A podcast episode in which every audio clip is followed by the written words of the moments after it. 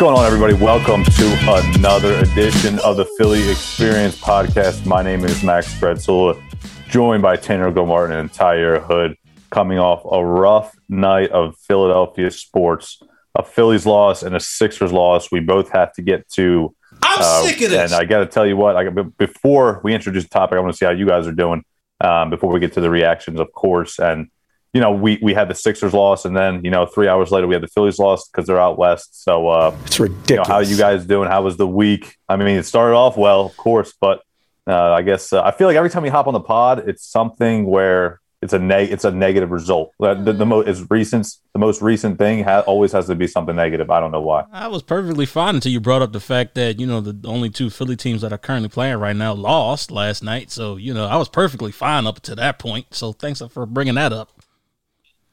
You know, it's only been a week since our last show, but it feels like forever for some reason. It's not like a lot of stuff has been going on, but it just feels like a lot of sports uh, has been on with the playoffs and everything. And even the you got the uh, the semifinals, Stanley Cup, and and all that stuff too. Um, I was at my buddy's house and we were just flipping through. It was the Phillies game, um, you got hockey going on, and then back to the playoffs, uh, rotation of sports. But yeah, Max, you're right. I mean, it, it, always has to be something negative going in the show. But then when T starts talking about it the next day, something good happens with that. So let's keep that rotation going.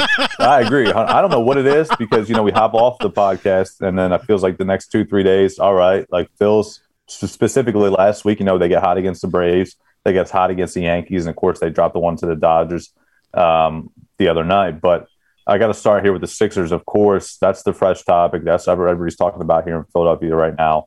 The Sixers uh, playing the Atlanta Hawks, and again, a team where we talk about Game One. Um, they kind of came out and punched us in the mouth. Of course, we went down one, uh, nothing. Come back, win the next two games. Solid, looked really good. Even without Danny Green in Game Three, for the most part, we looked hot. We looked we looked ready to roll, and especially on the road too. Really impressive. And then we come out and we drop game four by by three points, 103 to 100. And Joel Embiid shoots four of 20 from the field. He shot 0 12 in the second half. I think a lot of the blame has to be put on his shoulders just because of his performance. But again, there's there's great players in this league. Everybody has a time where they don't, you know, perform at their best. And unfortunately, that game four was one of those times where no one seemed to really step up for the Sixers and really help out Joel Embiid. We always talk about here on this podcast, Ben Simmons Sometimes he gets praise, sometimes he gets hate. I think this is one of those times where he's going to get some hate just because of the fact he really only took one shot. He took one single shot in the entire second half of that game. He didn't step up at all. And this is a guy who's getting paid what 170, 180 million dollars to really be one of our star players. He talks about wanting to be an all-star. He's a great defensive player. We know that. But when you're all-star, all-star, your true all-star is playing uh, a poor basketball game, you really need somebody else to step up there. And if it's not going to be Tobias Harris, you really have to look at Ben Simmons, and he was really nowhere to be found the other night. You know what? It, what what more is there to say about Ben Simmons that hasn't already been said on this podcast? Everybody else from sports radio and things of that nature. Like, what really? What else is there to be said that this man, like Ben Simmons, needs to step up? and that's and that's period point blank and there's no getting around that look it, it's it's infuriating from the basic standpoint of this is a guy who's six foot 10 225 230 pounds. He can get anywhere on the court that he wants to. He can score at will. If he wants to put his impact on the game he will. However because of the simple fact that you know he's not confident in that jump shot because of the fact that he can be very lackadaisical on uh, on the offensive side of the ball we're going to continue to have games like this. We're going to continue to have complaints like this, and there's no getting around it. And I'm sorry. Yes, I'm going to attack Ben Simmons again. Yes, I, yes, I am. One from five from the free throw line. Free throw line.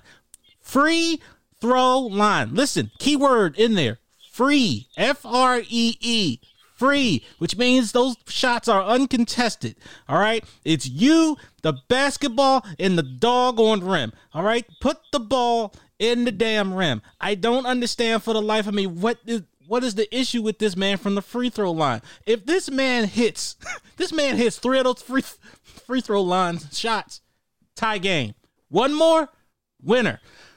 All I'm saying is free throw lines count at the end of the game. He did not step up. Now I understand Joel Embiid he did not step up, as as Max alluded to. Four from twenty from the field, not a very good stat for Joel Embiid. Joel Embiid is still nursing that meniscus in his knee, so I don't expect him. And you know what? I don't expect all the pressure to be on Joel Embiid time and time again, and it shouldn't be. You know, and you know what? Doc Rivers kind of sort of alluded to that a little bit. Uh, I believe they kind of, in my opinion, watching the game, they kind of got away from the team basketball they were used to. And Doc Rivers kind of kind of expressed that in the press conference. Yeah, I actually have the clip of it right here. Hold on, like it. it Second half is kind of stuck. Um, yeah. What do, what do you think? What, what, do you think was the cause for that? We stopped passing. Um, you know, I thought that we started the game off that way. Then we got back in the ball movement. Then we went back to um, hero basketball. You know, basically everybody wanted to be the hero instead of just trusting the team, trusting each other. Um, so you, when you do that, you usually lose, especially when the other team outworks you the whole game. Like he even went went as far as to cuss, and I don't blame him for it. I don't like. It, it's infuriating. It really is because this team is better than the way they played last night. I mean, to hardly put up any shots in the second half, and they were dominating them in the first half. It was to the point where a lot of people in the first half started tuning out from the Sixers, me included. Like I started flip flopping back and forth between games because in the first half, I'm like, okay, this this they got this on the wrap. They're gonna bring it home. Game five, close it out get on to the next round. But now instead, the series is tied. Now that not only did they got to come back home and win, they had to go back to Atlanta and win there, or pushed it to a game seven. Now you're playing extra games that you don't necessarily have to. You're putting more stress on your players, in particular Joel Embiid, because of the fact you did not close out last night. Yeah, there were a few guys who were not on their game, and that that was clear. But the main reason the Sixers lost this game was Joel Embiid, and I'm not blaming him because of his torn meniscus. He he was still playing good on that um, meniscus the game before, but when Joel Embiid has an off game, it's almost worse compared to if he's just sitting on the bench not playing. Because the, the team, for some reason, does not rally around Joel Embiid the way they should. Ben Simmons isn't going to step up. We've already seen that. Tobias Harris needs to be the guy that says, you know what, guys, give me the ball. I'm stepping up. But yeah, Ben Simmons, he can have off games, and he certainly does. And the Sixers still win those games. But Embiid was not playing the way he usually plays. Again, that's because of injury. You can't really put the you can't really blame him for that. But still, the reason the Sixers lost was because of Joel Embiid, and the Hawks took advantage of that. And I hope that he's able to recover. And I do believe if the Sixers won this game, he would not be playing the next game, and uh, because of rest, which would be needed. But for Ben Simmons to play the way he does constantly at the free throw line, especially just leaving points out there, um, not able to to secure those free throws and, and get the points necessary, and then this team loses by three points you got to look at that in the stat line. You, you got to notice that he is hurting the team when he's on the court in those crucial minutes of the game. You just want to take him out because if he gets the ball, they're fouling him. He's hitting the line and zero points fall. And I mean, it's frustrating to see that this team, we know they can play better. Um, as fans, we watch them all the time. We know that this team's better. And so what? Danny Green didn't play. Um, he he was off uh, his game the game before. And I just think that it was more so that the Sixers lost this game than, than the Hawks won it.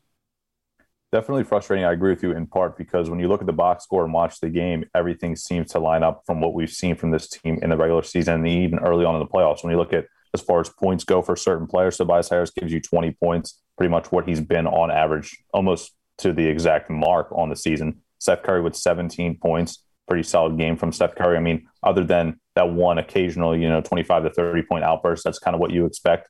The bench chipped in for the most part and did their thing. I know Korkmaz had 10, 10 points in, in a starting role because Danny Green's hurt and uh, 10 points in 25 minutes. It is what it is, two of five from three. But when you look at what changed, you know, what are we missing? Why did we only score 100 points?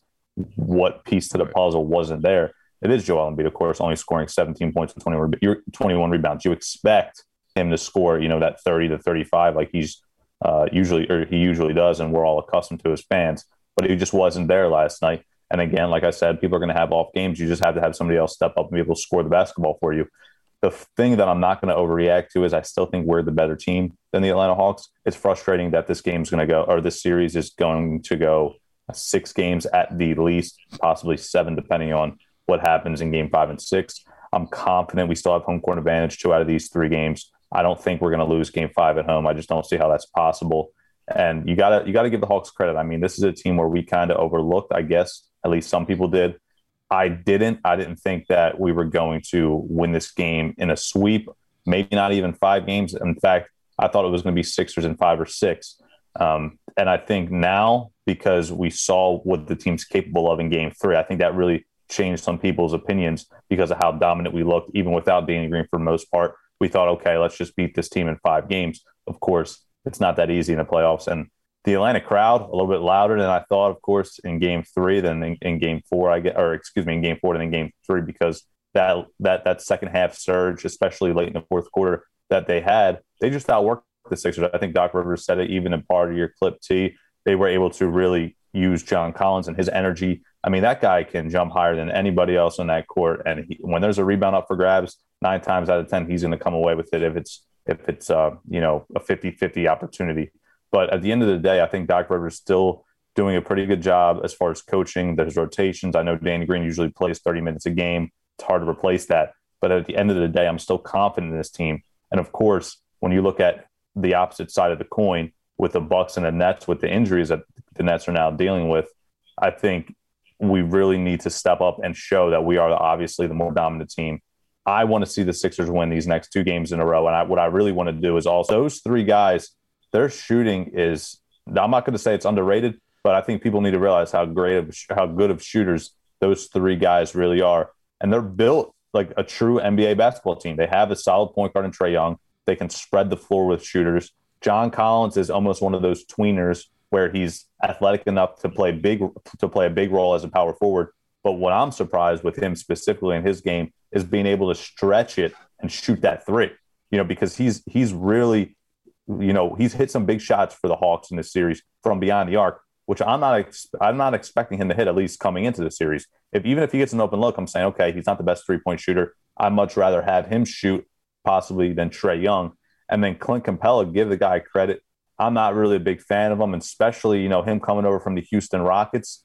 Now he plug and you know, he plugs himself into the starting lineup there at center for the Hawks. They really didn't have a bench, and I thought that's one thing that we you know clearly still have a better um, you know I guess depth than they do overall because you know they're bringing Lou Williams off the bench. Not too many guys. Solomon Hill, of course, another another one to mention there. Not too many scary players that they bring off of that bench. And I think this team really needs to step up. And and again, I don't want to harp on this too much because you know game fours in the past, but it, it really it, it, eats at us, I believe, as as Philadelphia and Sixer fans specifically, because this game this or the series now has to go six games, and I just think we're we're better than this team, and, and I don't really want to play too many more games with them. I just want to go out there and and win. I think if that if this thing goes seven, it's very nerve wracking because you have a Bucks team that looks like they're in the driver's seat now. And we know for a fact they're a better team than the Atlanta Hawks. And if Kyrie and Harden are not able to come back and really help out that Brooklyn squad, the Nets, or excuse me, the Bucks might be looking at a pretty easy trip to the uh, NBA Finals. And again, like like Tanner, and even this last week when we mentioned, we don't want to we don't want to overreact one game, but this is two now. And I think it's specifically because of the fact that we thought this team was going to win in five or six games. And again, people will point fingers at us and say, hey, listen, it's one game. Don't get overreactionary and things like that. But this thing's tied 2 2, and I don't really think it should be. It shouldn't be tied 2 2. It really shouldn't. As a matter of fact, we should really be talking about a victory in the next game. We should not, it should not have gotten to this point. Yeah. All right. It, it really shouldn't. They they overlooked the they overlooked the Hawks in game one. That was problem yep. one number one. Then they got themselves together and they realized, okay, we know how to we know we can beat this team. We're better than this team. We have more talent than this team. So they went out and they executed for two games. And then this past game, all right, they just dropped the ball. There's no ifs, ands, or buts about it. So now 18 point lead, T. You know, they're up 18 Right, points. That's exactly. another thing. You know, they're up 18 points. I don't think if we don't take our foot off the gas, we'll blow that team out of the water. I really do. I believe that. And that's exactly my point. Like you had this team dead in the water. You've got to finish these teams off. Listen, this is not this is not the regular season. This is the playoffs. All right, this is do or die time. All right, this isn't time to be relaxed. This isn't time to start coasting. You don't have time to coast. There is no game during the playoffs where you're going to be able to coast. You've got to play night in and night out. All right, hard. Hunt, give a thousand percent effort every single play. Do not start getting lazy. Do not start coasting. It almost reminded me of Brett Brown, almost Brett Brown coaching in the Brett Brown under Brett Brown's team. Like seriously, it, it, it truly did. It felt like, oh my gosh, is, is Brett Brown really on the sidelines at this point? And Doc Rivers has every right to be pissed off. He does. Like I, I don't blame him at all. They complete. This is not on the coaching. The players completely blew this game. And now you have to play an, an, an additional game in which you're going to have to come back here to Philly and play them, win, then go back to Atlanta and win. Otherwise, you're forcing a game seven. And it's like you said, you really don't want to play seven games against this team where you can easily finish them off when you've got the rest and get ready for it looks like it's going to be the Milwaukee Bucks. Right. We understood the stakes going into Atlanta. Th those two games, we we as fans knew that this team needed to at least split uh, those two games. And come the second game, after easily handling them the first game back in in, in Atlanta, this second game we saw the potential of maybe just winning both games, and we got a little greedy. But it's still the, the series is is not out yet. The, Sixers are, in my opinion, still in the driver's seat, even though the series is tied. The Sixers are a better team than, than the Hawks. Trae Young, he was locked up these last couple of games. Matter of fact, And that's really- frustrated. He looked frustrated last game. He truly in the first half. Yeah. Like, Yeah, and the Sixers that that's exactly what they needed to do. Um, their strategy on that w- was great, but it, it's just uh, the the stars on this team are not playing like the stars, and that that's that's what I have to say about that. Is Ben Simmons is not playing like a star. He hasn't really been this whole playoffs. He had a good game, but for Ben Simmons to hit the free throw line, miss those shots consistently, game after game. I don't know if he's, I mean, I would like to think that he actually is going to the gym and practicing his free throw, but it doesn't, there's no improvement. There's no improvement. It, it's, they foul him to go to the line because they know he's going to miss it. And that's what's hurting the Sixers as well as Embiid's hurt. Tobias isn't really stepping up to be that guy either. I'm gonna bring you guys up and ask you guys. I, I want to bring this up and ask you guys this question before uh, we kind of transition to around the NBA, of course, in the playoffs. You have this team right now, Ben Simmons with Joel Embiid assembled, and I think one of the big things that we've you know grown accustomed to over these years as Sixers fans with these two guys is is there going to be a time where it gets to the breaking point and everything needs to get blown up. And when I say blown up, I don't mean change the entire roster, but trade away one of these superstars. I think it's getting to that point. I even kind of touched on it in the last episode um, from last week. You know, if this team doesn't reach the finals, I think this is probably one of those years where you can be looking at a Ben Simmons trade. And I think from fans, we're not stupid. We understand what's going on here. I'm sure Daryl Morey feels the same way, even though he says him and Doc Rivers both say that Ben Simmons is, you know, one of these crazy talents. And again, he is to some degree. But um, uh, and again, I think I, I, I gave T, I gave you the football reference last week, right? Mm. Where we always have to be that defensive team. We always have to be that defensive minded team that you know can really suffocate the opposing, um, you know, roster of whoever we're playing. And it's getting to a point where not only am I sick and tired of having to play as a defensive minded team, I think that NBA is just transitioning into one of these uh, leagues where you need to have some offensive firepower. And the Sixers, other than Joel Embiid, don't have a guard that really can go off and give you an explosive game. And that's kind of where the football analogy comes in because you have those explosive offenses, specifically the Kansas City Chiefs, that are able to really get the job done and put up 40 points a game. And the Sixers hold a team in the Atlanta Hawks to 103 points, which isn't terrible at all, but they only score 100 because when their star player and Joel Embiid doesn't give you 40 to 30 to 40 points a game, that's when the Sixers are in trouble. And it shouldn't be that way. You should have another guy or two to really be able to step up and carry the load. I, so when you think, go ahead. I, I just wanted to, I just wanted to kind of come full circle and ask you guys and bring up the Damian Lillard situation because he obviously wants out of Portland. I think we can all agree. Actually, thought Jason Kidd was going to come in there and be the head coach, but he backed out of it because Damian Lillard went public with that situation.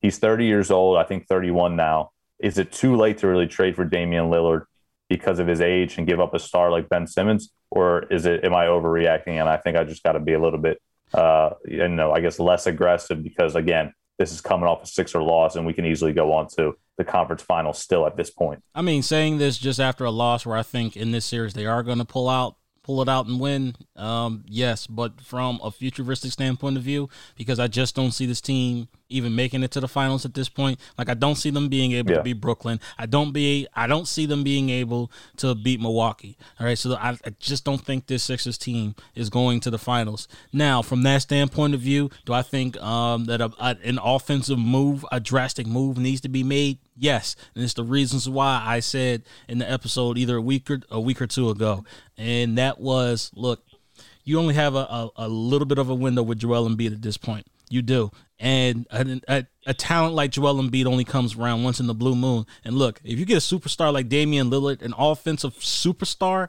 that's out there that wants to get out and that wants a new environment and that wants a championship, and you can put him on this team, oh yeah, that's gonna make a hell of a difference. Look, you got to do what you got to do. I'm sorry, but there's no, there's there's been no improvement from Ben Simmons. It, it, it hasn't, man.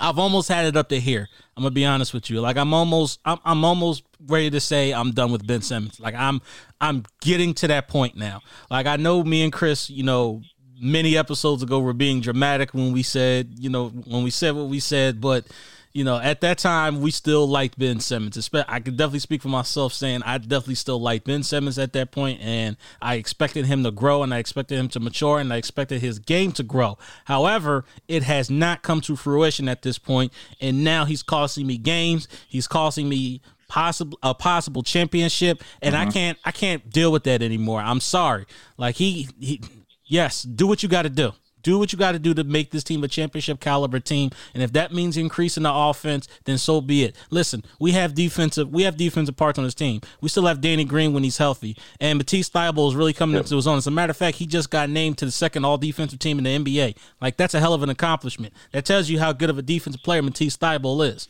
So it's not like we don't have guys on the squad that can lock down perimeter guys. We do. So keeping Ben Simmons just strictly for defense and, and playmaking ability it's not going to cut it anymore in my book.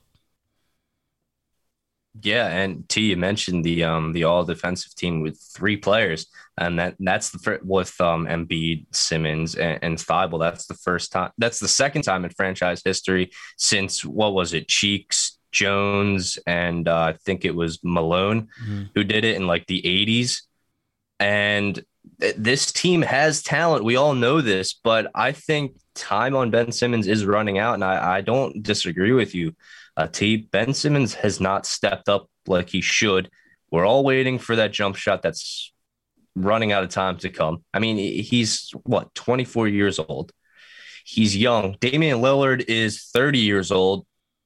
And for me, uh, if a trade would be to happen, the Sixers would have to get more than just Damian Lillard, oh, of course, for it, obviously. Well, and I think I think if you're talking about trading either it's Embiid or Simmons, you would have to go with Simmons because you can get more for Ben Simmons than Joel Embiid because of um, his injury history and all that. I think that Ben Simmons is definitely a talented player and he can be one of the best players in this league. But I think that you you bring Damian Lillard in, obviously that boosts the scoring up like 100 percent because that you know it, it's Dame time. We know how he can play. We know how he, he you know he does with the crowds and how he does in crucial minutes of the game, and that's what the Sixers need. But I, I think it would be interesting to see a, a trade proposal because I think the Sixers, even though they get Damian Lillard, I don't think that's all that would fix this team well, we, we there's so many different directions we can go with this. You have last night's game specifically. Joel Embiid looks tired, especially late in the fourth quarter. No one's really able yeah. to step up and surround him with some you know offensive you know ability to be able to put the ball in the basket. I think one of the things that the Sixers really are great at is getting to the foul line, especially when the other team's gaining some momentum. You throw it down to Embiid in the post, he gets to work one on one. If they double him, he can kind of rip through, maybe get fouled kind of quiet the crowd, get to the line, get some rest, and uh, shoot two free throws. But I guess just wasn't able to do that last night uh, as a team. And Tobias Harris, I thought really needed to step up. He's hot and cold, specifically uh, the other night against the Hawks.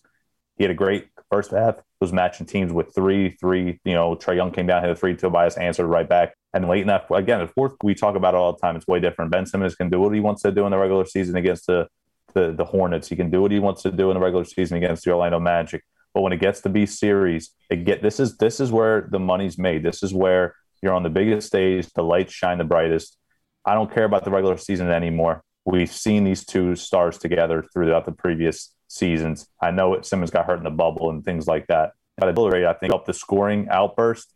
But at the end of the day, T, I have to agree with you. I think at this point, we just need to score the basketball. That's all. I, I, I just want to put up and be one of those teams that's able to put up more points because it's frustrating to see you hold the opposing team to 103, but you're just not able to get over that hump. And I think that's where the the firepower of uh, the offensive firepower would really come into play and help us a ton going forward because obviously the ultimate goal is winning a championship and at, at this point and i agree with you guys i just i don't think we're there uh, or even as close as i thought we would and, and you're absolutely correct because I, I, it's really a sin that you know we would necessarily have to rely on a Tobias Harris to score. And the reality is, this just not who Tobias Harris is. Tobias Harris is a guy that's going to get you some points. He's going to contribute to the offensive end, at least 14 to 17 points. But to expect him to put up you know, 20, 25 points a night. That's just not who Tobias Harris is. All right. These players are who they are, and we need to expect that they are going to play according to who they are.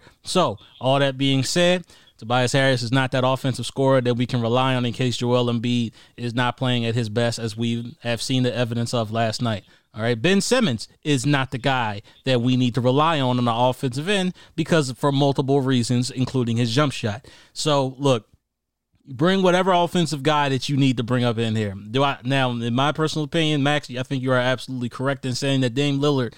Uh, no, it was Tanner.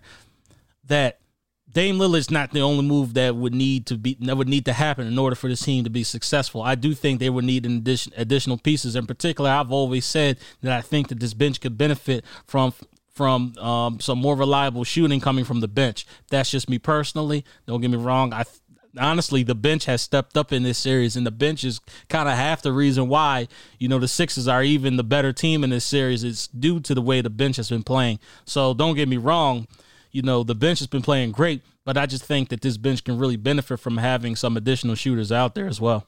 Well, two things. Two things. One, you have Ben Simmons, uh, uh, and one last note on him is the willingness. We've seen guys like Jason Kidd struggle from shooting coming into the league. Magic Johnson. I mean, you can go way back to whatever you want those guys eventually at some point were willing to be able to take the shot. Correct. Ben Simmons isn't even willing to take the shot. It's some sort of mental block for him. I don't understand it. I think at this point, I'm kind of just sick and tired of it that he doesn't want to shoot the basketball. And at, at a certain point, he has to be willing to do so. But right now, the only thing I have with trying to get even more than Damian Lillard back from Portland is what we've seen recently. And I think you have to live in the moment. And right now, Damian Lillard's probably a top five player in the entire world um, specifically because of what he can do offensively and what we've seen single handedly against that Nuggets team. I know they didn't win the series, but he's w- without Damian Lillard, the Portland Trailblazers really aren't anything to you know be worried about. So I think how much can you bank on Portland, hoping that they can untap that you know Ben Simmons potential that just hasn't been there yet. He's only 24, like Tanner mentioned. How much can you bank on Portland from their side of things, saying to themselves, all right, we'll give up Damian Lillard and then some for Ben Simmons because they think they can somehow just unlock Ben Simmons and his shot. I guess not even from beyond the arc, just the jump shot in general. Because I don't think at this point in time, I don't think you can call Portland and be like, hey, Ben for for Dame straight up. Because I, I think they would probably hang up the phone on you just because Damian Lillard and what he's done recently has just been, you know, out of this world. I don't think they would necessarily hang up the phone, but I, I do think they would ask for more. Like there was there would have to be some more players involved. There would have to be some draft picks involved. I don't think they would hang up, but Ben Simmons would be a nice starting point. That's what I'm saying because I think I and I, I correct me if I'm wrong because I thought that I thought Tanner specifically. Did you say you think we could get Simmons for Dame and more, or were you talking about negotiations between the two teams? I was curious to see what the negotiations would be. Um, of course, this is all fantasy at this point. Yeah. But I think the Sixers, I think it wouldn't be ideal for the Sixers to just trade Ben Simmons for Damian Lillard because uh, obviously we mentioned how great Damian Lillard is, but that's six less years you're going to get with a, a star player. And I think if the Sixers maybe throw a package in there, because it's known that if you get rid of the contract of Scott and Danny Green, you have enough room to sign another star player. Maybe throw one of those guys in there or both. I don't know. And I mean, not money, a star, money aside, not a star, somebody yeah. close to a star, right? Money aside, yeah. Get a playmaker, obviously, mm-hmm. and that's what you need. I'm I'm fine with parting ways with Danny Green and and Mike Scott, and Especially you get Scott. Danny Green or you get Damian Lillard and uh, another bench piece. That's worth it to me.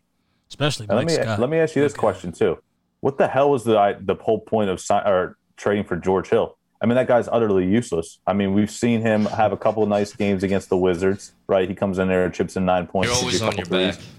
But what the hell is he on the team for? I mean, we gave up Tony Bradley and whatever else for a guy that really hasn't even shown the ability to one be better than Shake Milton, and, and even to some degree at times Tyrese Maxey looks better. Bunch of low lives. Cheap. Those guys are on cheap ass contracts. So we're paying George Hill to come over in a trade, give up Tony Bradley, who I think you know you can laugh. You guys, whoever's listening, can laugh all you want. I thought Tony Bradley was a pretty goddamn good player for this team, and when he got the opportunity, What's now he he's gone. We got George Hill for what three months uh, at, at, an underperforming level. He's going to be gone at the end of this year anyway. I think it was a, it was a I'm, stupid trade. I'd rather have just right. you know if we could have given up you know Danny Green and whatever else for for Kyle Lowry at this point. The only guy I probably would say is off limits in the negotiations would be Matisse Thybulle. But I sure as hell rather have gotten more of a playmaker in Kyle Lowry for Danny Green, maybe a first or maybe even two first round picks to be able to come in here because I feel like if we, especially Danny Green goes down, I know you can't predict injuries, but if we had Kyle Lowry on this team right now and Danny Green and whatever else gone, what if you want to trade two first rounders? That would have been a hell of a lot better than George Hill contributing. Like, what is he getting six, seven, eight minutes off the bench? I mean, it's, Man, that's it's really not worth it, in my opinion. Yeah, Max. Uh, the the good things about this trade is money, first of all, and also you have Tony Bradley here on the Sixers. But during that time, when Joel Embiid was returning, Bradley wasn't going to see the court because right. you have Dwight Howard above him. Also, you bring in George Hill, a, a veteran who can where Shake Milton can learn off of, or other players like Maxey and stuff like that and people like that who can learn off them. But I think the real main reason is is money. You're going to pay this guy Tony Bradley to sit on the bench. It, it just I, I don't think, think he's getting paid that reason. much though. And I, and I did make that. You're right. He was getting paid right oh, more than George Hill though. Okay, because I because I said back on the pod maybe even you know I guess a month or maybe even two at this point that that's exactly the great point that you made. Learn as much as you can from a veteran guy like George Hill, who's been in the playoffs a bunch of times, been around the league, played at a high level for a long period of time, and just try to groom Maxey and Shake Milton and try to get them better for the moment because these are two guys that I, you know, have faith in. I think Shake, I always had confidence in Shake as a player. I just thought at this period in time, he shouldn't be on the court based on, you know, his lack of play towards the end of the regular season. Then I think Doc Rivers realized that, didn't give him too much playing time against the Wizards until he had an explosion. Um, and I, I forget how many points exactly he went off for. At the end of the day, it looks like him and Tyrese Maxey could be solid pieces off of this bench for the foreseeable future. And I think an adjustment needs to be made because even if we do get past the Hawks, this is kind of where I want to transition and talk about the Bucks and maybe even you know touch on the Phoenix Suns and, the, and their incredible run so far through the playoffs as well. Because I don't think we're going to be able to leapfrog at least the Bucks or maybe even the Nets for the next you know three to five years, depending T on if Kevin Durant and whoever and crew can stay healthy because you know that Jrue Holiday, Giannis, and Khris Middleton, they ain't going nowhere for a long period of time. You're going to have to deal with that juggernaut there in Milwaukee for for the foreseeable future. I agree with you on that statement, and I will say this in terms of contract, Tony Bradley only made three point five, a little over three point five million dollars this past season. George Hill. Sheesh, George Hill is making about nine point six million dollars this season, yeah. and that balloons up to ten million dollars for the following season. So look, man, that was a right. stupid contract. But it, it's not it's not the contract and the guaranteed it's the cap that i mean it, it's the, the money that it puts on the team salary wise too you're not going to have tony you're not going to have george hill after this season it's an expiring contract yeah. tony brad right exactly that that's what goes into it there's a yeah. lot more but that opens up i, definitely that, that right. opens up the 10 mil is what you're saying yeah for yeah. next year i mean yeah yeah so like it uh, i it was really no point in trading for George Hill. Honestly, I, I I'm not going to say that he's completely useless, but so far I'll way, say I'll say he's completely. But go ahead. you have you have on a numerous of occasions, but I will say this: I won't say it was completely useless. However, I will say that it probably benefited you to keep Tony Bradley more so than George Hill because, to be honest with you, um, even though Shake was a little shaky, you know, towards the end of the season and, you know, some sort of some in some ways sorts in the playoffs, but he's really gotten himself together and he's still a point guard that you can play off the bench. So, in terms of needing a point guard, you didn't necessarily need George Hill. All right. Now, I understand experience is something that can't be taught, and I, I completely understand all that. But Tony Bradley was a guy that contributed and gave you energy off the bench time and time again, and you know that he was a reliable he was a reliable source of energy for you, especially you know yeah. as a big man. You know um, he would spell Dwight Howard every once in a while, and look, it, there was times he even played better than Dwight. To be honest with you, so it, it yeah, the George Hill thing I don't think worked out too well. Um, unfortunately, it looks right. like we're on the hook for him for another year or so, but. Uh, We'll see. I mean, we'll see. I don't know how the contract yeah. works out as far as cutting him goes, and I think Tanner would be able to give us better information on that. I'll have to look more into it because there is a lot uh, going into this, and also for I think the Sixers they took a gamble on this trade. They wanted to move Tony Bradley while his stock was up. He was playing good. I like Tony Bradley on the Sixers. Mm-hmm. But I think it, there was more into it. You have Daryl Morey, who's thinking all, all the ins and outs. He knows um, what's best for this team. But I mean, right now, this was they can't predict the future. All right, you have Ben, you have Embiid coming back supposedly healthy. All right, you're you're not going to need that third center, but then he ends up getting injured. You look back now, you just have Dwight Howard, and it's where you have Ben Simmons now starting at center for a playoff game and, it, there's a lot of things that went into this where the Sixers just were not expecting it. Now, I will say this, Tanner. How crazy would this be to come full circle? We talk about the Kyle Lowry trade at the deadline. It you know does it come to fruition? He's an unrestricted free agent. We even just had a conversation about ten minutes ago about getting that maybe not a star player but close to a star player. And I feel like this could be one of those opportunities where if the price is right, we clear out Danny Green's contract and and whoever else that we can get, maybe even George Hill, and create enough space. That could be your close to star player that we're talking about, and throw him in the backcourt. Um, and, and, again, that's uh, this all come, again. Ben Simmons, depending on how far we get, of course, in these playoffs, talk about a trade with him possibly. But again, to be able to have a reliable guard that can handle the basketball and kind of almost create his own shot, because Seth Curry is more of just a guy that he, he's a little bit more than a spot up and shooter shoot kind of guy. He can kind of drive in and get his own shot, you know, periodically. But at the end of the day, when we talk about a guy that you want to throw in the backcourt with Ben Simmons, be able to try to, he can not only can he shoot the three ball at a high level, but kind of create and score his own shot. At this point, he might not cost you as much as he would have maybe three, four years ago because of his age. He's getting up there a little bit. Actually, coming off a one year, $30 million contract with the Raptors, which is a ton of money for a player of his caliber at this point, at this stage in his career, but still show that he's a legitimate, solid stud player in this league.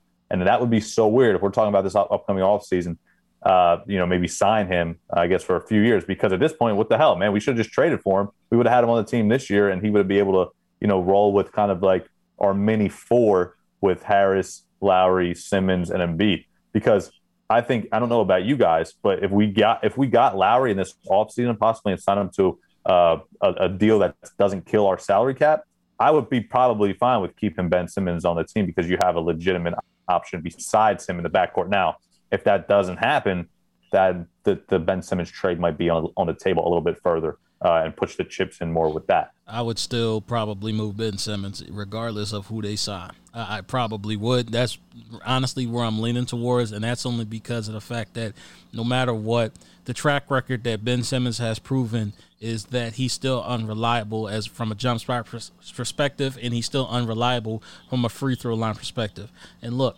uh, he's going to be a liability in close games where people are going to start, you know, playing Hack-a-Ben, which is which has shown its face in these playoffs, and unfortunately, all right, the Sixers have been on the losing end of that strategy, and it's a and it's a strategy that's been working. So look, I, I, would still trade Ben Simmons regardless of who they bring in because he's he has not shown any type of development whatsoever, and he would still be a huge liability. Not taken away from the fact that he's a very talented player because he is, of course, but he's still a he would still be a liability regardless of who you bring in here.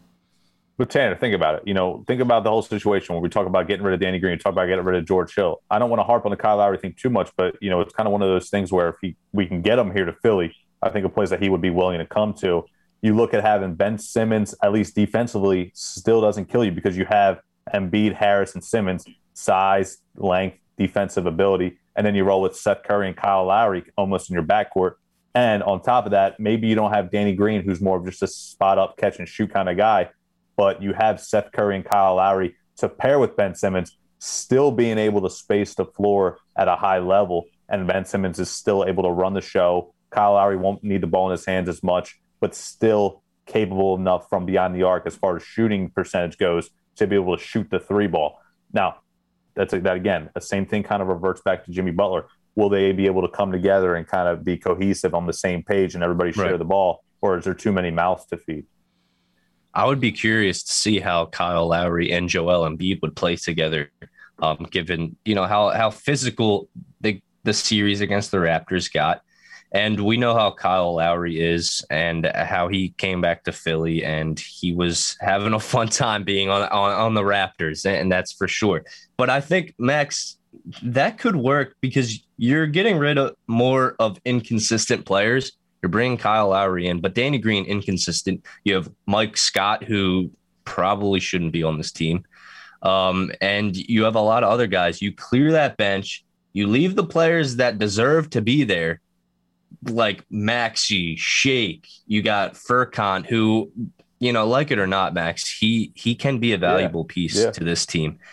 And I bring Kyle Lowry in, who not only can still play, but he brings that veteran uh, knowledge, um, able to uh, spread the word probably get more on Ben Simmons about being a, a better player right. and, and, all with that jump shot. And I think that would I I don't think it would hurt the team. I, I think that I mean, of course, this works better in our heads, obviously, uh, when we're just thinking world. about this. But yeah, in a perfect world, I think that that would work out.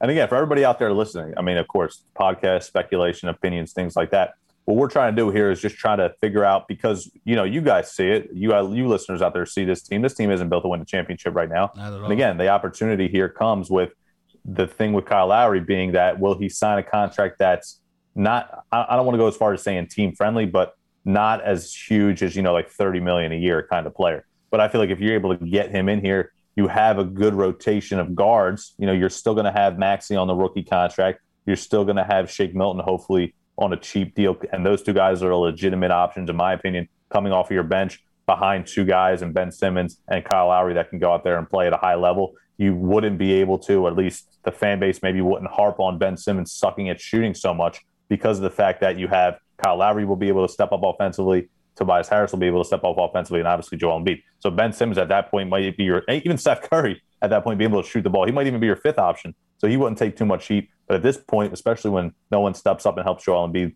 in that Hawks game four, that's when the frustration comes into play. So hopefully we'll see. But that's a kind of a, maybe maybe something to keep forward to, guys. You know, an early prediction maybe in the offseason. I hate to look ahead that far, but certainly Kyle Lowry would be uh, would be a legit piece to be able to bring in here and help this team. Just kind of how we saw with the Suns, even you know they signed that one year contract with Chris Paul, and he looks like he's doing a hell of a job there with him and Devin Booker being oh, able yes. to skyrocket them in, into a solid position. I've always um, said but, I've always said amongst my friends that the Phoenix Suns really only needed a point guard, somebody that you know Devin Booker can receive the ball from, and somebody that mm-hmm. can distribute. And I, it's coming to fruition. It really is. The Suns are the ones to watch out the West. Yes. I mean, a few like a year or so ago, the headlines were to get Devin Booker out of Phoenix to yes. save his career. Yes. But instead of that, they bring the players to Devin Booker and this team is a finals team. That's for sure. Yeah, definitely, and, and not only get him a point guard seat, but get him maybe the best or one of the best point guards of all time in Chris Paul. So right. yes, that sure as hell is helping him altogether. And of course, our boy, uh, our Villanova product and his own uh, Mikal Bridges doing a hell of a job. Can't believe we traded him for Zhaire Smith. It still hurts my soul a little bit. Stupid, but it is Dario too. Uh, ridiculous. Yeah, yeah. Let, us uh, let let's keep rolling here. We got we got to mention the Phillies here before we before we get out of here and shut this thing down. I think you know, again, this is another one of those things where you come off a loss against the Dodgers, but they had you, you can't forget what they what they did over the weekend and last week specifically. You know, three straight walk off wins. The Luke Williams has a huge home run against the Braves. I mean, what are you guys' thoughts on the Phils? And I, I know they lost to the Dodgers, but uh, I, I got to tell you, at least they've kind of turned the page of being, you know, a little bit of less, uh, more, not going to say more consistent because it's too small of a sample size.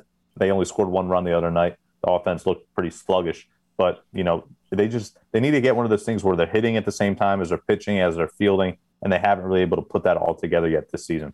And see, that's the thing, man. Uh, I like the fact that they finally changed up their strategy, which is something that I've been stressing these last couple of episodes, and that is to start playing small ball. You know, stop always going for the big, huge home run hit. Like sometimes you just got to get the first base, second base, and set the other guy up to send you home.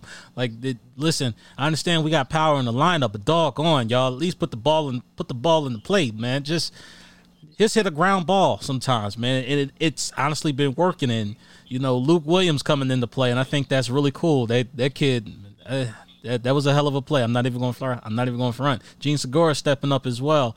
You know, and getting another walk off. Uh, I don't know why it seems like when I go on a rant about any team, they seem to step up. I don't know why that's been happening. Maybe I have some specific power. I don't know. Maybe they listen to this podcast. Maybe we don't know.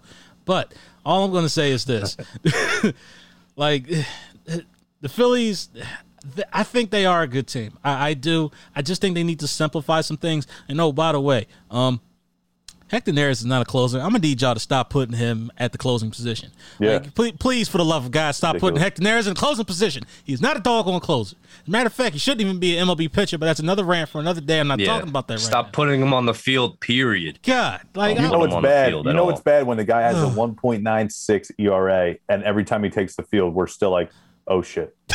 you know what I mean? Like we're, we're, we're in some serious trouble. So I think when you look at the bullpen overall, we've gotten actually some surprises. You have Ranger Suarez, who's actually pitched very well, um, almost in, in a piggyback role off of Spencer Howard at, at some points because for some reason, I don't know why, Spencer Howard just hits a wall in like the third or fourth inning. Looks like he dominates the first couple, yeah. then all of a sudden his velocity drops like four miles an hour. He runs into trouble and even against the Dodgers, actually pitched pretty well. Made one mistake pitch to Will Smith, hit a two-run bomb out to left field at Dodger Stadium. But at the end of the day, when you only score run one run, you're not going to be able to to win too many baseball games. And they actually just recalled Bailey uh, Falter, who actually has pitched very well left-hander um, at the AAA Lehigh Valley, and they recalled him. So I feel like they're they're trying to increase that depth in the bullpen.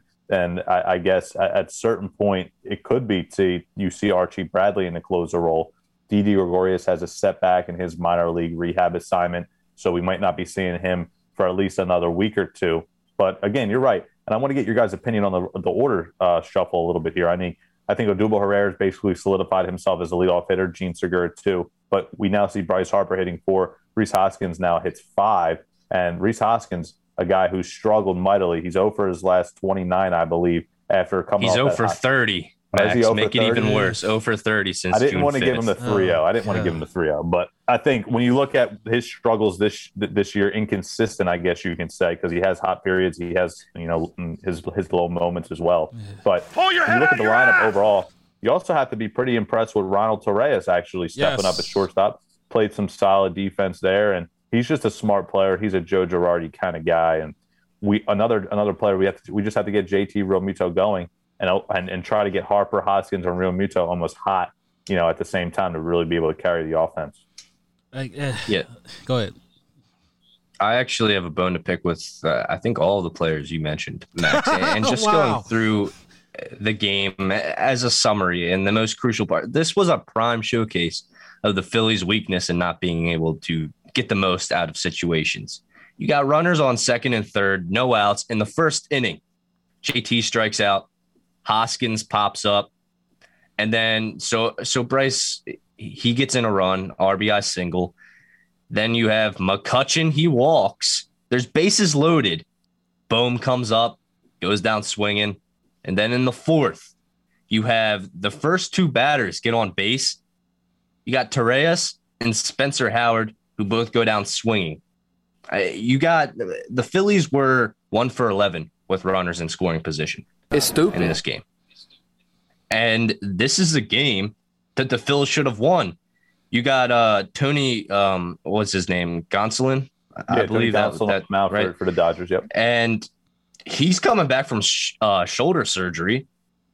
You got um, Bellinger, um, Muncy, and they're all out. So there should be no reason that, yeah. that the Phillies lose this game because you got um, you got Hall of Fame pitchers coming up in the, the these next two games, and it's going to be really hard. The this the Phillies have not won a series in Dodger Stadium in seven years. Sheesh. Well, I will say this: you you you missed Trevor Bauer, you missed Walker Buehler in this series against the Dodgers. Yep. You do have to face Urias, and you do have to face Clayton Kershaw. The the thing is, you're you're still kind of riding a positive note because you had the two out of three against Washington at home. You had the two out of three against Atlanta at home. You sweep out the Yankees in a quick two gamer at home. We're playing good baseball at home. We need to carry that to the road, and we haven't been able to do so uh, thus far this season. Now tonight we'll see. We're going to get back out of here. I believe it's Zach Eflin on the mound for the Phils, and of course you have your ace all star pitcher, Zack Wheeler, is going to go out there tomorrow night and see if he can able uh, be able to outduel Clayton Kershaw. But again, it's one of those things where I always say you, you want to win the first game of the series because you don't have to put your pre- the pressure on yourself to win the next two because you're always trying to win two out of three, two out of three. Right. And now we have to try to win two in a row against the Dodgers on the road. It's going to be it's going to be a tall test. And when you hold the Dodgers to you know three runs, I think uh, how many hits did they have? They, they had they might only had three or four hits the whole night. I think that's a game you got to win, like Tanner said. And when you don't, you feel like you left one on the table. Yeah, very much so easily. Um, yeah. Um, Tanner, did you did you say that Max Muncy was out? Uh, I yes, I believe I did. He oh, okay. He's out. Okay. Max Some... Muncy's out. Cody Bellinger actually strained his hamstring, so he's day to day. They're dealing with a hell of a lot of injuries there in, in LA. The Phils still without Didi, but again, yeah, mostly they're, the Phils are almost completely healthy with regard to their team besides Didi. Um, and again, their bullpen, which really didn't let them down last night. You know, after Spencer Howard gets taken out, allowing those three runs, they really didn't give up a run the rest of the game. So it, it's all about consistency with this team. And I think last night, I will say the Phils missed a couple of balls. You know, they put them out to the warning track. They just didn't get them on the sweet spot of the bat. I think Bryce had one specifically. Yep. JT had one out to left field that just didn't get out. But they're putting the bat on the ball still. And that's one thing I, before we wrap up here, mm-hmm. the strikeouts team. We talk about you. You you mentioned a great point last week. You know, just putting the ball in play. Don't strike out. You know, just put the ball in play. Make the defense work. You'll see what happens. Get base runners. That's what the Phils are doing right now. We've seen Alec Bohm start to you know almost break out of his slump. He's putting the ball in play. He's not he's not striking out as much as he did you know two three weeks ago. He's starting to put the ball in play. And when you do that, good things are going to happen for you whether it be you know beating out a ground ball, uh, what the small ball like you said, T bunting and things like that, trying to get guys over um, and just play baseball the right way with the fundamentals. I'm still high on this team. The scheduling gods really did hurt us, though. I mean, come on, the Braves, the Yankees, yeah. the Dodgers, and then you have to go play the Gabe Kapler led Giants in okay. San Francisco later this week too. It's not easy, what? and then you got to get on the plane and you got to head back home. So it's not it's not uh, again like I said it's not an easy schedule, but again you have to keep fighting through it. I think that because baseball is one of those things that's just such a long season, but I'm still confident this team like Tanner said. I think this team can play good baseball. You know, fundamentally, if they could just continue to do the right things, I think they'll they'll be able to get a, a wild card spot. And uh, you know, with that being said, we'll get back at it next week and uh, and wrap up the show here too. I will say this though, since Max Muncy, it's out, Chris is somewhere right now, just smiling from ear to ear. I will say that. Oh, you piece of Swiss cheese! All right, you guys missed any of this show? You can always go to philly-experience.simplecast.com. Available on all major downloadable platforms: Apple Podcasts, Google Podcasts, Spotify, YouTube, the entire shabazz. Always coming out with a new episode every week, so stay tuned, boys. We at at number 90, 90th episode. Wow together. All right, that's something to celebrate. I didn't think I would like y'all that much. well, thanks, Tig. In my opinion, that sucked. Take me out, coach. Shut the F up for life. He needs to learn how to wrap that thing up.